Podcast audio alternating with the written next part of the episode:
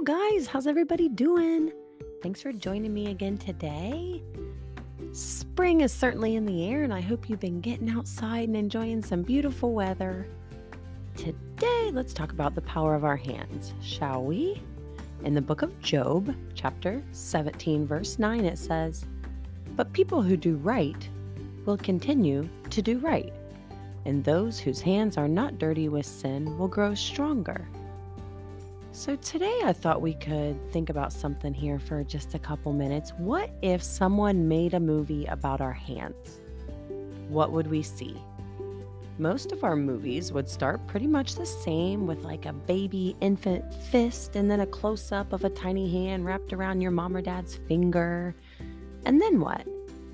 Guess it would be something like holding onto a chair or um, furniture as we learn to walk and pull ourselves up on things. And then if we showed the movie to our friends, we'd be proud of some moments, right? Where hands holding out a gift or patting a friend on the back or helping someone up who fell down, taking food to the sick. But then there might be other scenes hands taking instead of giving, or snatching instead of offering, or hitting instead of helping. I know my kids sometimes they're only five and six years old, but they'll hit each other. And we always talk about we should do much better things with our hands than hit each other. Oh, the power of our hands, right? If we leave them uncontrolled, they become weapons, clawing, scratching, and snatching for our own selfish wants.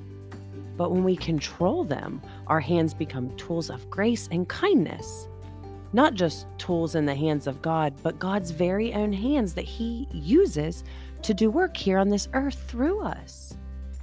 When Jesus was walking among us, He could touch the sick and the lonely and feed the poor, but now He uses your hands and my hands instead. In Matthew 25 40, Jesus says, Anything you did for any of my people here, you also did for me. So think about maybe as you go throughout your day, what can we do for Jesus today? How can we be his hands and feet on this earth? How can we use our hands to serve the Lord? And it just really helps when I was thinking about what if a, a, a, video camera or a recording was always on my hands? What would it see my hands doing?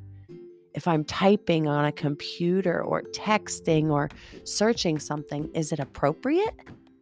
is what my hands are saying to people through like a chat room or in a comment section or um, you know what i'm searching for on the internet is it appropriate?